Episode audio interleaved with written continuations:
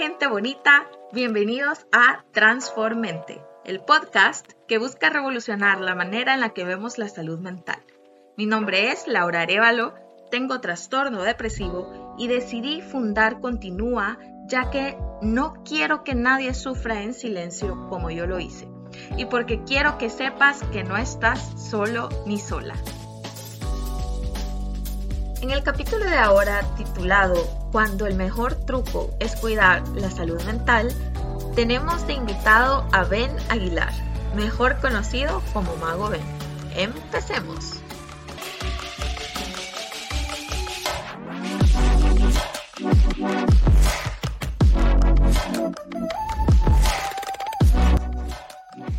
Ben es un mago, neuroconsultor y CEO de la agencia TMC. Ben enseña sobre publicidad online y estrategia y ama transformar a las personas impactando su crecimiento. Ben, es un gusto y un honor tenerte como invitado. ¿Me hizo falta agregar algo en tu introducción? Bueno, es un gusto estar con todos ustedes. Muchísimas gracias por la invitación, pues aquí para que conversemos un poquito. Eh, bueno, tal vez agregar solamente que también soy docente de estrategia digital en la Mónica Herrera, que es parte también de mis pasiones, la parte de la enseñanza. Ben, muchos te conocemos a nivel profesional, te hemos visto en más de algún show, te hemos visto también en el club de Disney cuando eras más joven, o incluso ya ahora con tu trabajo en tu agencia y tus videos sobre marketing digital. Pero quiero que este podcast lo hagamos como una plática entre amigos y en confianza. Por lo que me encantaría que empezáramos con tu historia. Contanos quién es Ben a nivel personal. Bueno, eh, digamos que prácticamente toda mi vida ha girado alrededor de la magia. Eh, con eso prácticamente empecé alrededor de los cinco o seis años. Eh, me encantaba bastante todo lo, ver videos de magia en ese entonces. Bueno, programas habían, no, no, no tenía tanto internet todavía. De ahí eh, eso me encantó, me, me, obsesioné con la magia bastante. Eh, pues así, a los ocho años me compraron mi primer set de magia, mis libros. Bueno, a los seis años el primer set de magia, a los ocho mis libros. A los trece años saco pues mi, mi primer contrato de magia. Y pues ahí comienza toda esta locura y aventura en, en, la que estamos actualmente. A los 16, como mencionabas, entré al, al programa y pues ahí fue que, que, me hice bastante conocido, inspirado tanto por el programa como por Houdini, que Houdini no ha sido uno de los, bueno, Houdini ha sido uno de los mejores magos a nivel de la historia. Eh, sin embargo, lo que más le destacan algunos es la parte del marketing, que ha sido uno de los mejores mercadólogos y comunicólogos que ha existido, porque hasta la fecha todavía sabemos quién es Houdini. Ahí me, me inspiré para estudiar marketing y pues ahí comenzó también ya en la otra área que también me encanta, que es la parte del, del marketing digital. Eh, yo soy bastante geek, me gusta estar estudiando constantemente, estar siempre en constante transformación y evolución de lo que aprendo y prácticamente alrededor de eso gira, gira mi vida. Ben, yo vi tu TED Talk el año pasado, me recuerdo que fue en medio de la pandemia y que por eso la hicieron totalmente virtual.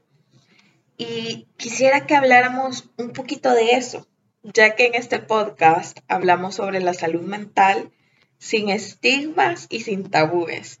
Por lo que me gustaría que nos contaras un poco sobre tu experiencia con la salud mental para todas aquellas personas que no vieron tu maravillosa TED Talk. Amplianos un poquito sobre este tema. Súper, bueno, igual lo pueden buscar en, la TED Talk, ahí aparece como eh, la historia del mejor mago El Salvador, así, así le puse, pues eh, mi papá siempre decía que, que, si iba a ser mago, pues iba a ser el mejor mago del Salvador y, y, me lo propuse, él me ayudó eh, bastante a lograrlo, él no era mago, era mercadólogo, pero pues con todo el apoyo de él eh, lo logré. Lo lograste. Lo, lo, lo, lo, logré a, con mucho esfuerzo, pero, pero ya está, eh, lo logramos con eso. Eh, y pues el primer acercamiento, digamos, cuando comencé a escuchar de, de, de la parte de la salud mental fue con mi papá. Eh, mi papá pues padecía de, de trastorno eh, bipolar. lastimosamente él murió en el 2010. Fue, fue un suicidio por un mal diagnóstico que se realizó de la parte de psiquiatría. Pues las medicinas que le dieron no eran las adecuadas y simplemente no le dieron un, un seguimiento sobre eso. Y pues ahí fue como mi, mi, primera experiencia, algo que pues en, el la TED que es primera vez que lo hice público prácticamente, eh, la primera vez que hablaba de eso, creo que también no es algo fácil de, de, vivir y de comentar. Y pues eh, años después, alrededor de unos tres años, eh, tuve mi primer herencia, ¿verdad? De mi papá, donde me di cuenta que también eh, padecía de trastorno bipolar. en ese entonces, eh, mi, trastorno bipolar es tipo 1, es con tendencia a la manía. Entonces ahí me expliqué ah, por qué me obsesionaba tanto con las cosas. Entonces, ahí el 2013 fue me cayó un exceso de trabajo, creo que ha sido mis mejores años a nivel de trabajo. Sin embargo, pues sabemos que, que la mayoría y, los que conocen sobre ese tipo de, de, padecimientos, el estrés es prácticamente uno de los triggers principales. Me súper estresé y pasé un montón de días sin dormir, eh, eh, pasaba puchica que no podía eh, callar mi cabeza prácticamente, disparando miles de ideas por hora, de tantos proyectos que había logrado, no logré concretar al final ni uno. Y fue así como pues fui a parar a la psiquiatra. en ese momento tenía mucho estigma, pues tenía miedo también con lo que había pasado con mi papá. Dije, puchica, no quiero psiquiatra porque al final termino peor con, con eso y así. Eh, y precisamente encontré una psiquiatra que no era la mejor, una psiquiatra bien tradicionalista. Yo como digo siempre, si me hubiera podido haber trepanado el cerebro, lo hubiera hecho ella. Él literalmente pasaba, después que, que, me medicaron, pasaba tirado en la cama sin ganas de hacer nada y demás. Entonces, incluso negaba el padecimiento, decía, simplemente lo que tuve fue un exceso de trabajo, eso me llevó a tener un estrés bastante fuerte y que fue lo que me llevó a dormir, sin embargo, pues no entendía, o no quería entender, mejor dicho, eh, como, como dicen, prácticamente un, un brote psicótico es lo que es suficiente para poder diagnosticar el trastorno. Eh, entonces, como ahí pasé medicado como unos cuatro o cinco meses, ya después dije, no, ya no aguanto, le decía a la psiquiatra lo mismo y simplemente solo me decía, no, espérese, espérese, espérese, espérese, eh, ya le va a hacer efecto, pero pues nunca vi, en lugar de mejorar, sentí que desmejoré en todo, incluso hasta, hasta en los shows eh, para mí es una gran recarga de energía, me encantan los shows y, ni, los, ni shows le sentía sabor, era como comer comida simple. Entonces eh, me dejé medicar, pues ya todo comenzó mejor. Eh, ahí fue incluso unos años después de eso, año y medio después, que comenzamos a maquinar la, la, la, idea de la agencia y así.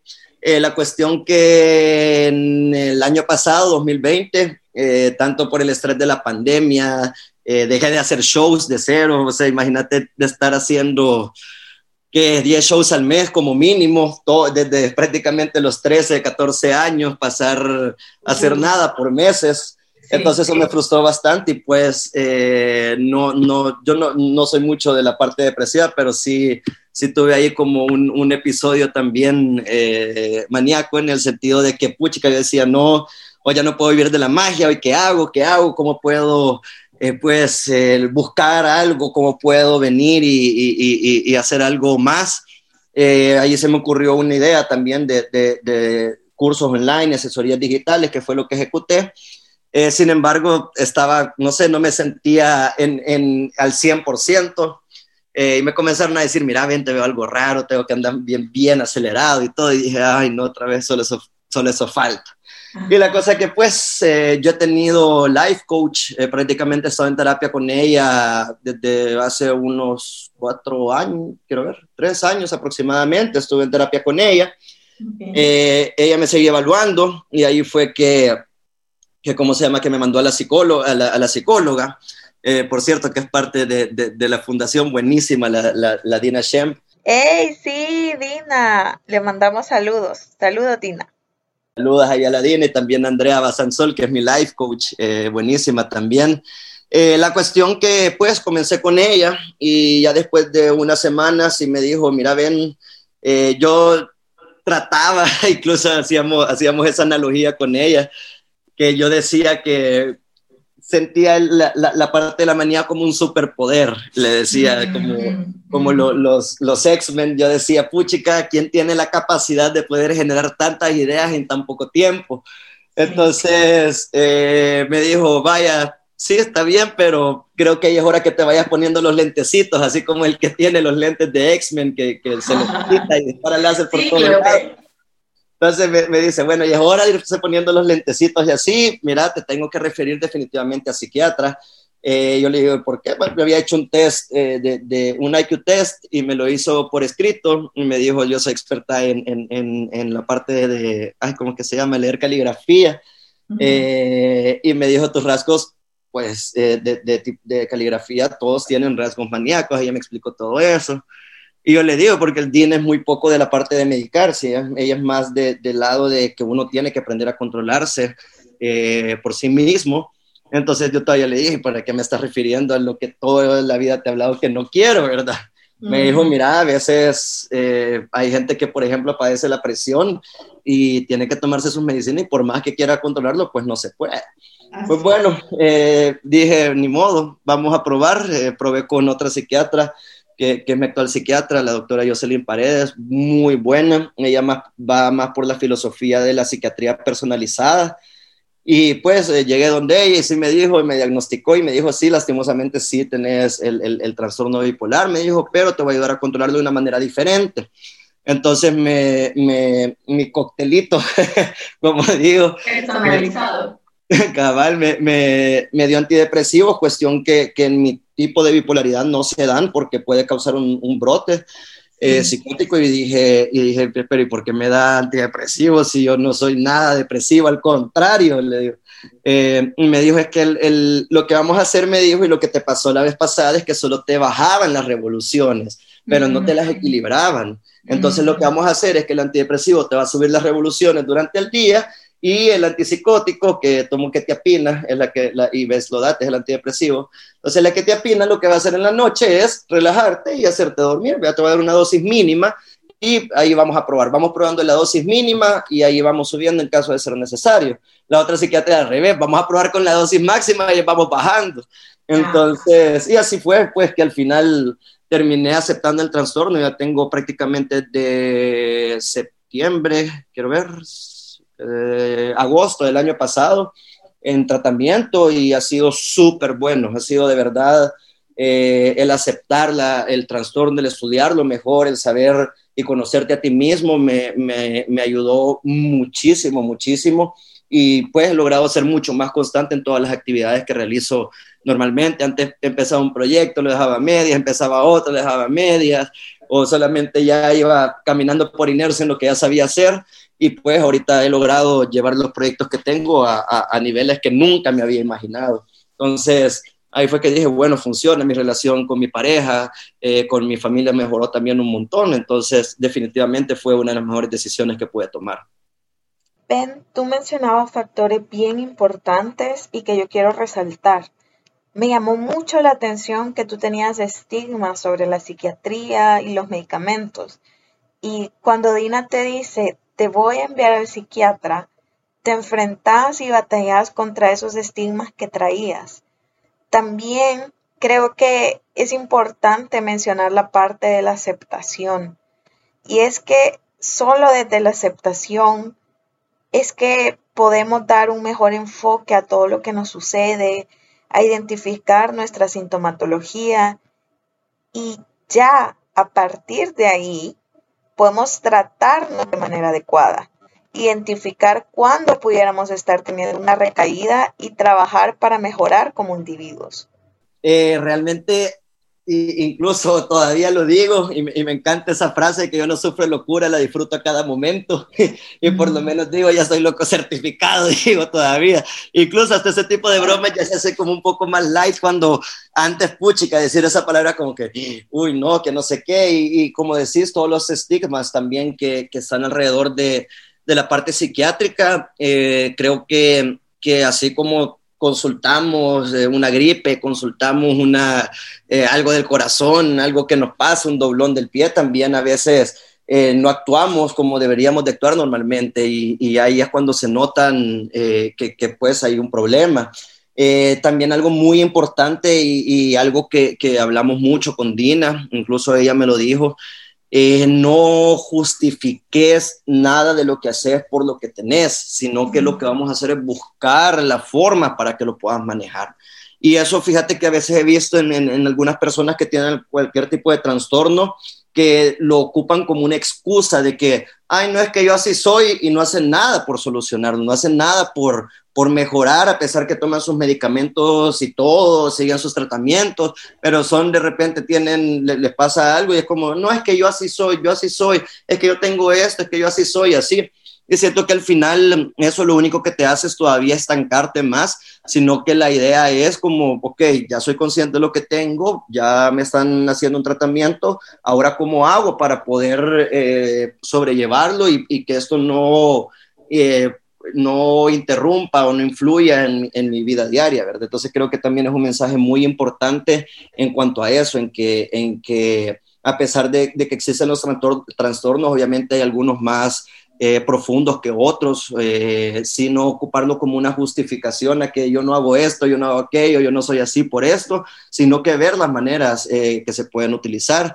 Y creo que también la elección de la persona que te va a tratar es muy importante, no tener una persona que te juzgue por lo que haces, eh, que, no te, que no te regañe prácticamente, que no te sientas que, que voy al psicólogo, voy al psiquiatra, que me regañen, sino que te sientas comprendido y que te sientas eh, con alguien de confianza y que no, no te quiera solamente anular tu personalidad, sino que, que realmente quiera ayudarte a sacar lo mejor de ti. Ben, tú nos comentabas que la primera vez que intentaste tratarte eh, con un psiquiatra no te funcionó. Y quiero recalcar esto porque tal vez hay gente que nos está escuchando y que han pasado por terapia y que sienten que no les ha funcionado. Eh, yo ya me he topado con gente que me dice, es que yo intenté ir al psicólogo y no me gustó. Pero a ver, que no te haya funcionado la primera vez no quiere decir que todos los psicólogos son iguales porque generalmente la gente que me dice esto es gente que se cierra en que la psicoterapia no funciona porque una sola persona que lo atendió no le gustó. Y me llama la atención por eso tu testimonio, porque a pesar de que la primera vez no te funcionó, accediste a volver a ir. Y acá quisiera hacer la siguiente analogía. Es como que si alguien que tiene un problema del corazón y va donde un cardiólogo y el medicamento que el cardiólogo le deja le cae peor y entonces esta persona viene y se cierra diciendo, es que los cardiólogos no sirven. Hay muchas personas que se cierran y ya no dan otra oportunidad a otro profesional de la salud mental. ¿Cómo hiciste tú para romper esas barreras y decir, ok, volvamos a probar? Sí, eso, eh, y lo voy a poner en otra analogía. Eh, digamos, pasa mucho con la gente de marketing digital o de agencias, eh, o incluso lo voy a poner solamente en la parte de agencias. Sucede que obviamente hay agencias buenas, hay agencias malas, hay agencias pésimas, y digamos, alguien que prueba por primera vez el marketing digital y prueba con una agencia mala, dice, termina la relación con la agencia y dice, no sirve las agencias, el marketing digital no funciona y pueden pasar años hasta que se vuelven a animar a contratar a alguien eh, para manejar su estrategia digital. Entonces, igual sucede lo mismo como te mencionaba con la parte tanto psicológica eh, como psiquiátrica, es encontrar a la persona con la que te sentís cómodo si vos sabés que la persona o sentís incluso o tenés la percepción de que esa persona no te va a ayudar o no es tu match, digamos, y sucede, y, e incluso he escuchado algunas eh, psicólogas o psiquiatras que también dicen, miren, a veces yo despacho pacientes y lo refiero a otro porque sabemos y sé que no hago clic la psiquiatra que tenía al principio, la primera que te mencionaba, ella era, yo me sentaba, aquí están sus pastillas, estos 10 minutos duraba la consulta. Y yo, puchica, pero quiero hablar, quiero decirle cómo me siento, quiero decirle, eh, y no, eh, tiene que tomarse eso y ya, porque a usted no le gusta tomarse las medicinas, porque eso lo baja del palo, me decía todavía. Y yo, vaya, pero, pero, ¿cómo podemos hacer? Porque me siento mal con esto. No, pero no, aquí, que así es, que no sé cuánto, y no se puede hacer nada más. No darte opciones, todo eso son signos que tú tenés que ver, eh, como te mencionaba en, en, la parte si va a ser una psiquiatra, igual una psicóloga que te va a regañar, que eh, sueles imponer, que no te da o que no te escucha adecuadamente, eh, son también señales de que no es un match para ti. Entonces, eh, buscar mucho la parte de cómo te sentís cómodo con las personas que, que te está atendiendo. Realmente con, con, Andrea, que fue mi primera life coach, bueno, que, fue, es mi life todavía, eh, hicimos clic desde la primera cita. luego con Dina, cuando la conocí, porque Dina ha sido también mentora y es amiga también de Andrea, ella me la recomendó. Entonces, cuando hablé con Dina, puchica, también hicimos un turbo, mega click, y también con la psiquiatra, puchica, y, también buscar psiquiatras que eh, sean psicoterapeutas, porque una psiquiatra que no tiene el conocimiento de la psicoterapia, eh, también son muy de, de, más de, vaya, más fisiológicos, más Así, en cambio, una psicoterapeuta te escuche, es como que vayas a otra cita con, con psicólogo, eh, solo que sabe la parte de la medicación, ¿verdad? Entonces, eso me ha gustado, pucha, que a veces las citas con mi psiquiatra son de una hora y media, porque eh, yo tengo una maestría también en neurociencias aplicadas al marketing, conozco un poco de cómo funciona el cerebro, entonces yo soy bien metido en que vaya, mire, me va a dar esa pastilla y qué neurotransmisores afecta, qué parte del cerebro afecta, cómo es, funciona aquí y así, y ya me va explicando todo ella con una súper gran paciencia, eh, no solo como por salir del paso y medicar, entonces todos esos factores, como te digo, son los que tenés que ir evaluando eh, de cómo te sentís cómodo con la persona que, que, que te está atendiendo, así que quienes han probado solamente un psicólogo, solo una psiquiatra, pues, y saben que todavía, que tienen algo que no les permite cómo avanzar, porque es bien como difícil poder entender que tenés un trastorno y prácticamente es cuando te sentís estancado, te sentís que no logras salir del, del mismo hoy en que estás, aunque todo va bien. Entonces, eh, sí, definitivamente lo bueno es empezar tal vez con, con, un psicólogo, una psicóloga, y luego, pues, si es necesario, la psicóloga te va a escalar y te va a recomendar ya, ya psiquiatra, y no es malo, pues, yo al principio lo tomé como, como ofensa, incluso hasta medio eh, debatimos con Dina de que sí tenía que ir, que no, pero al final dije, me dijo, confía en mí, anda, quitémonos la duda, por favor, y demos.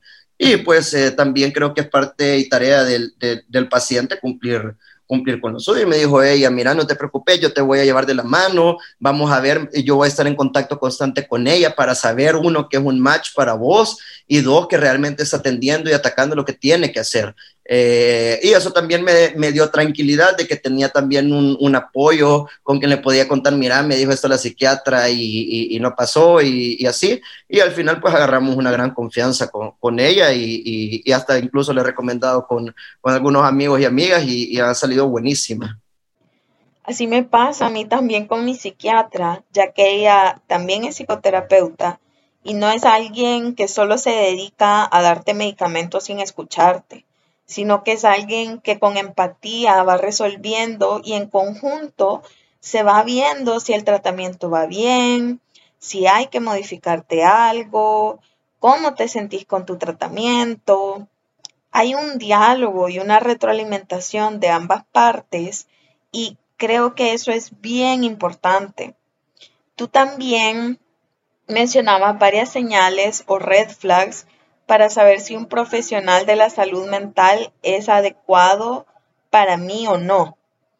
Y para todos los que nos escuchan, es importante que sepan que ustedes deberían de sentirse en la confianza de contarle a su terapeuta cualquier cosa. ¿Por qué? Porque saben que es una persona empática que no los va a juzgar. Otra cosa importante dentro de esto es la honestidad. Eh, a veces nos da pena contar cuestiones personales o incluso muy personales. Y, y creo que, que, parte clave para que funcione el tratamiento es no mentirle a la psiquiatra o a la psicóloga solamente por decir, ay, voy a decirle esto para que me quite las pastillas o que me dé otras pastillas que quería. Eh, o, que no me regañe o porque creo que me va a decir esto, sino que realmente tener una verdadera confianza con alguien, lo que yo les digo a algunos, literalmente tiene que ser tu mayor confidente, tu psicólogo tu psiquiatra, y si no lo es, también es otra señal para que, que tomes que el, prácticamente el psiquiatra, el psicólogo, el profesional de salud no te ha dado el espacio la confianza para poderte expresar. Entonces es muy importante porque incluso eh, te pueden adaptar el tratamiento dependiendo que si tomas alcohol, no tomas alcohol, que si fumas, no fumas, eh, y así, ¿verdad? Entonces eh, es importante ser honesto para que no haya ningún choque con los medicamentos que se dan. Ben, mencionanos cuáles fueron los estigmas con los que tú te encontraste cuando te dijeron que ibas a ir donde una psiquiatra. Cuando la psiquiatra te dijo vas a tomar medicamentos, ¿cuáles fueron esos pensamientos automáticos con los que tú batallaste? Y segundo, si te has topado con gente que te haya juzgado debido a tu condición. Sí, mira, eh, realmente la gente, en, mi caso, se sorprende bastante cuando, cuando comento esto. Eh, no muchos tienen conocimientos, eh, no lo hago eh, así tan público, con bombos y virotes, hasta el momento no he tenido, pues, como digamos, un estigma de parte de la gente o alguien que diga, puchica, me ve feo, ya no me llevo con él por eso, eh, sino que al contrario me dicen, y entre comillas, no, no, es que sea así, pero puchica, te ves súper normal, no te ves así, que no sé cuánto. porque no me han conocido cuando, cuando andan en un brote, pero, pero, ¿cómo se llama? Pero, ajá, eso fue lo primero, como, cómo le digo a la gente, cómo, le, cómo se los transmito, qué va a pasar si si se me hace esto público, inventa algún periódico o alguien publicar y, hacerme, y hacerme daño, quererme eh, ofender o minimizar porque tengo eso. Eso fueron como las primeras preguntas que, que comenzaron a surgir en mi cabeza. En cuanto a la psiquiatra, ah, la primera vez sí me llevaron obligado. Eh, entonces fue como que, ¿qué hago aquí? No es, no es lo mío, esto no quiero, eh, no tengo la necesidad de esto, esto lo puedo controlar yo solo, que es otra, digamos que creo que de los mayores eh, inhibidores de ir a la hora de, a, la, a, la, hora de un profesional de salud. Em, ¿Qué más quiero ver? Cuando me dijeron que ya la segunda vez fue como que bueno, y a segunda vez, algo así tiene que, hay que ir a, darle el check engine al, al, al, motor de la cabecita, ¿verdad? Entonces ya lo acepté como de una manera un poco más abierta. Eh, psicóloga, life coach, siempre he tenido realmente la life coach, fui porque me sentía que estaba muy estancado en mis metas. La life coach, más que ayudarte con el pasado, te ayuda con y resolver cuestiones del pasado, te ayudan cómo fijarte en tu futuro. Entonces, todos esos factores fueron que ya venía preparado, ya venía en terapia, eh, ya medio habíamos hablado del tema con, con la life coach y así, ya luego la psicóloga por mi parte la busqué eh, sentía que, que el life coaching me estaba sirviendo bastante, pero sentía que tenía varias eh, cosas sin resolver de mi pasado, eh, como lo, lo, que pasó con mi papá y otras cosas que, que me han sucedido. Entonces, ya cuando me mencionó lo del psiquiatra, pues lo tomé como, ay, no, me van a medicar otra vez y mi mito, o digamos, mi, mi tabú dentro de eso era, me van a querer anular, me van a querer no sea yo exactamente. Y eso fue lo primero que le dije a la psiquiatra, fue como, mira, le quiero ser bien honesto, ya llevo un tratamiento eh, anteriormente, eh, lo dejé y no lo he seguido desde hace más de tres años, le digo, porque no me sentía bien, me sentía que me anulaban mi, propia esencia. Eh, yo soy bien activo, bien eléctrico, siempre ando así todo el día y realmente el, lo demás, puchica, me sentía como que quería avanzar y no podía, quería pensar y no podía pensar. Entonces, eh, ya iba con, ese, con eso en, en, mente. Y me dijo la, la, psiquiatra que, mira, desde ya te digo, y solamente por eso y por tus primeras palabras, que tu tratamiento no estaba bueno.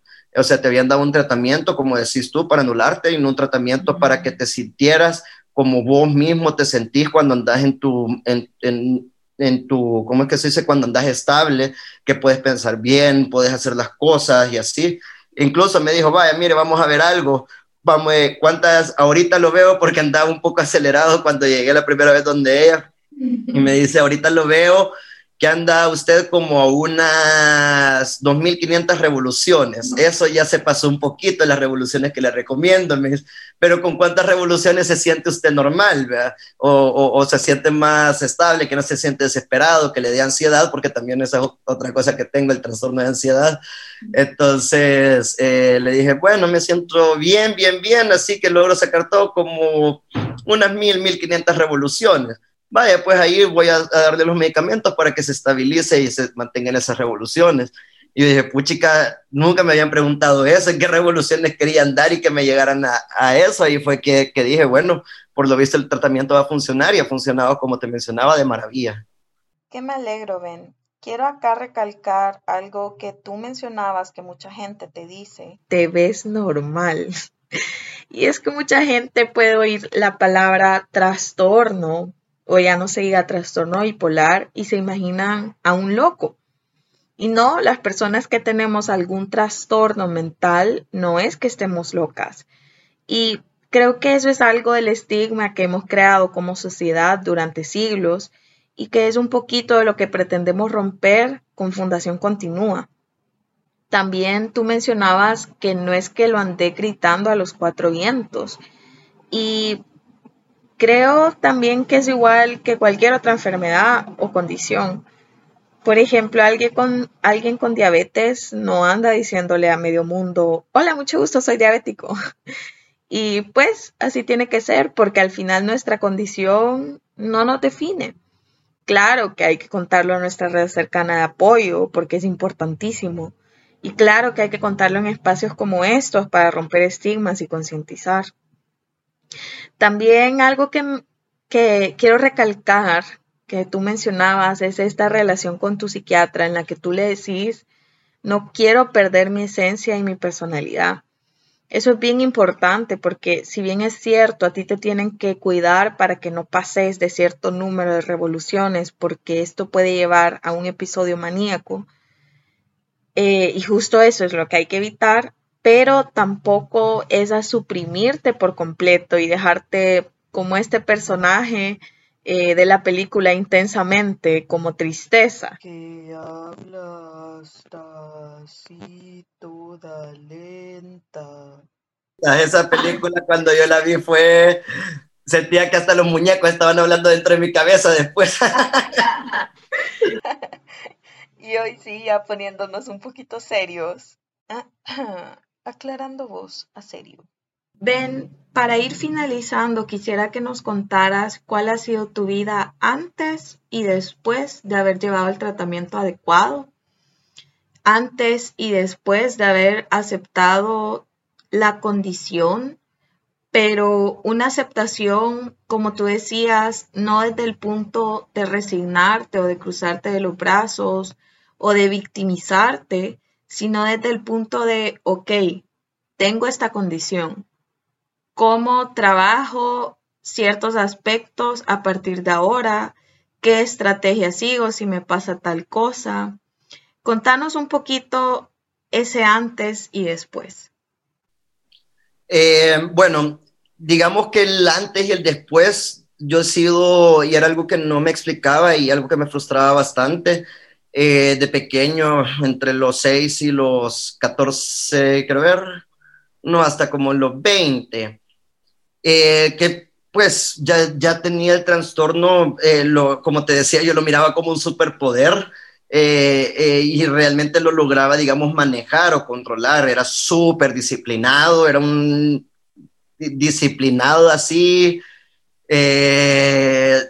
maníaco, te lo puedo definir de esa manera. O sea, yo era todos los días, de lunes a viernes a las 8 exacta de la mañana, tengo que hacer, eh, practicar piano, por ejemplo, practicaba piano, practicaba karate, eh, hacía magia, te iba súper bien en los estudios. Eh, o sea, como te digo, ha sido súper geek, me encanta el estudio, me encanta también el, el, la parte de la disciplina. Y, y, era muy constante con, todo, con toda esa cuestión. Ya ya por los 21 comencé, el, diagnóstico, el, el diagnóstico me lo hicieron cuando tenía 23. Eh, pero ya en los, en, los 21 comencé a notar que, que, no podía ser constante en nada y eso me frustraba un montón. Yo decía, puchica, porque solamente aguanto dos semanas, tres semanas con una gran emoción, con miles de ideas, con lo que tengo y ya después se me quitan todas las ganas de seguir ese proyecto, ya no le siento sabor o ya no siento esto o ya no siento lo mismo, el mismo amor por ese proyecto, ¿verdad? Eh, se me fue por completo la disciplina, o sea, por más que quería disciplinarme, decía, vaya, por lo menos con el gimnasio voy a empezar, iba un día a la semana, dos días a la semana y así. Eh, el trabajo me costaba mucho avanzar y eso. Y, así, digamos que eso era como el antes, ya eh, post tratamiento, digamos, eh, desde, desde, ya el tratamiento actual, eh, digamos que empecé con la parte de life coaching, que me ayudó como a definir mis metas eh, bastante bien. todavía sentía que me hacía falta algo, eso le hablaba André, con Andrea, le decía, mira, no, siento que estoy bien, las metodologías tuyas me encantan, son buenísimas, y hay algo que todavía siento que no me permite ser disciplinado como quiero, incluso hasta para subir mis videos de, de YouTube y demás. Eh, ahí fue que comenzamos a hablar con la posibilidad de la psicóloga y eso. Ya con la psicóloga pues comenzamos a encontrar un montón de, de, issues que tenía que ni yo sabía, ni yo me había identificado. Em, y después ya con el tratamiento pues desde septiembre, eh, sí, desde agosto como te digo, me regresó la disciplina mágicamente. Eh, he logrado, he estado haciendo ejercicio súper disciplinadamente, eh, el trabajo lo llevo súper bien, he estado estudiando de nuevo, algo que había dejado también de por lado, leyendo otra vez. Yo me puedo echar un libro prácticamente en tres días, cuatro, cuatro días. Eh, y era algo que, que, antes lo tenía bien marcado, antes me echaba un libro de 800 páginas en una semana, me lo, me lo daba y, y te lo podía recitar casi que, y todo eso lo fui perdiendo poco a poco. Y eso fue algo también y, y, que quiero que, que también quede en, en, esto y como mensaje que, que fue eh, tanto lo que hablamos con Dina y, y con la psiquiatra eh, que, que, que cuando comencé a comentarle esos cambios, ese como ir dejando de lado, ir siendo como más perezoso, le podría decir, en, en las cosas que hacía, me dijo un término que se llama deterioro cognitivo y que era algo por lo que no quería el tratamiento. Me decía, me decía, y me decía, mira, podés hacerlo sin tratamiento, pero te estamos cuidando que no se degenere eso, porque eso se profundiza con los años. Ahorita te puedes sentir bien, te puedes sentir que lo controlas y todo, pero la cantidad de energía, el exceso de energía de neurotransmisores que emite tu cerebro a la hora de, estar en un episodio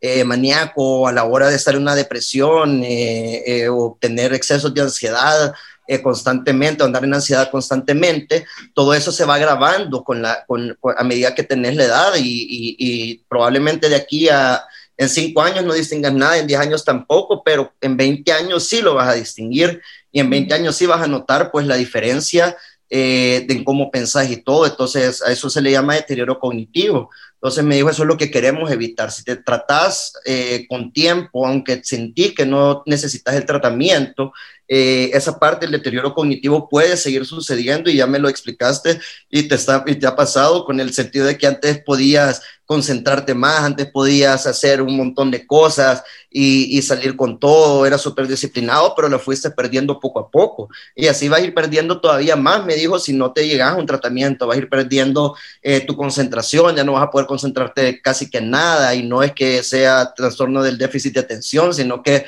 o que lo tengas, sino que es parte también de la bipolaridad, ya no vas a poder ser hasta coherente con tus ideas, te va a costar plantear más las cosas, entonces todo eso te puede ir generando ese deterioro cognitivo si no lo, si no lo controlas a tiempo, ¿verdad? Entonces, e, eso fue algo también que me hizo tomar acción y que, que en definitiva como te digo, me ayudó bastante y, han regresado muchas de las características que te menciono, que, pues tenía antes, la parte de, la disciplina, de estudiar eh, seguido, de concretar los proyectos que, se, que, me propongo y así.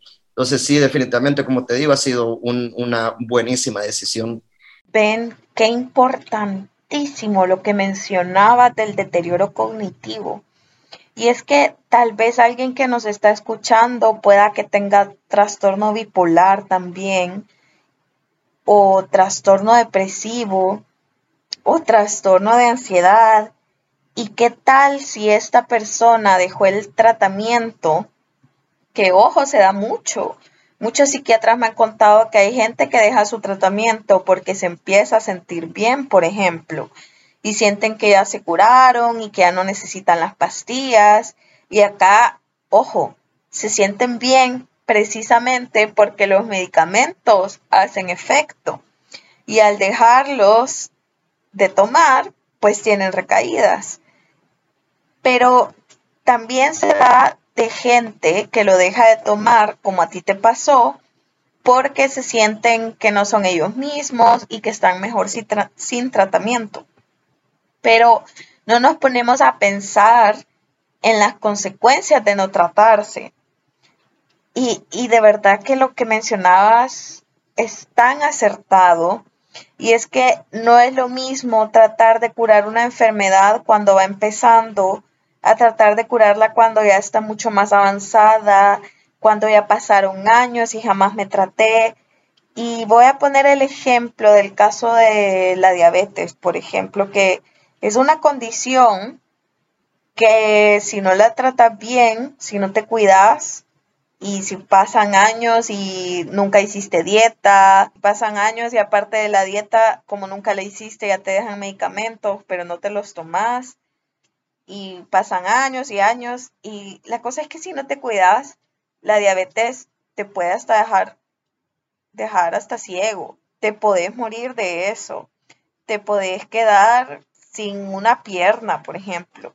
Entonces, se me hace tan importante que generemos conciencia de si no nos estamos tratando, esto se puede agravar. Incluso no, no, no, nos vayamos tan lejos con el COVID, si no, si no tratas el COVID a tiempo y te dejas ay, no sonando la tosecita, que no sé cuánto, y no te tratas a tiempo, se puede eh, súper agravar. Entonces, incluso la, la, mayor cantidad de, de, fallecimientos que han, habido por COVID ha sido por tratamiento tarde. Entonces, definitivamente, como te mencionaba, hay que atacarlo y, y, y, tratarse lo más pronto posible. Eh, si alguien te lo diagnosticó, uno, verificar, pedir una segunda opinión, si no te sentís eh, confiado con la primera opinión. Si les han diagnosticado bipolar tipo 1, que es con la tendencia a la manía, les recomiendo que busquen un test de manía de Young, se llama eh, eso fue lo que a mí me terminó de abrir los ojos, que dije, mm, ah, pues sí, tengo eso. Entonces, eh, ese es un test bastante sencillo eh, y que te puede dar también un parámetro de, que si realmente lo necesitas o no. Y esa es otra cosa también, en, en, en, el pasado no me hicieron ningún test, nada, ni pruebas, ni algo, yo soy tri obsesionado con las pruebas que te ayudan a determinar personalidades y cosas así. Entonces, definitivamente de ahí fue que, cuando me hicieron ese test y esto, ya dije, bueno, ya hay algo cuantitativo que podemos contrastar, ¿verdad? No solamente la suposición de la psiquiatra o de la persona que te está tratando, sino que, que hay algo también que respalde lo que está diciendo. Entonces, eh, como te mencionaba, consejos, si, si, dejaron de tomar medicamentos, buscar una segunda opinión, eh, verificar realmente que el, que el, diagnóstico haya sido el, el adecuado y pues eh, si, se tiene, como mencionaba, lo de la presión, eh, como si te da algo en la presión en el corazón, pues ni modo, hay que tratárselo. Eh, probablemente vas a vivir con tratamiento toda la vida, pero es algo que, que te va a ayudar a mejorar bastante. Ben, ¿cuál sería el último consejo que tú le darías a alguien que nos está escuchando y que pueda que esté pasando por lo mismo o que está indeciso y no sabe qué hacer? ¿Qué sería lo que tú le dijeras? Mira, eh, primero que no todo se ha acabado, no todo llega hasta ahí, sino que siempre hay algo adelante, siempre hay algo que se puede hacer.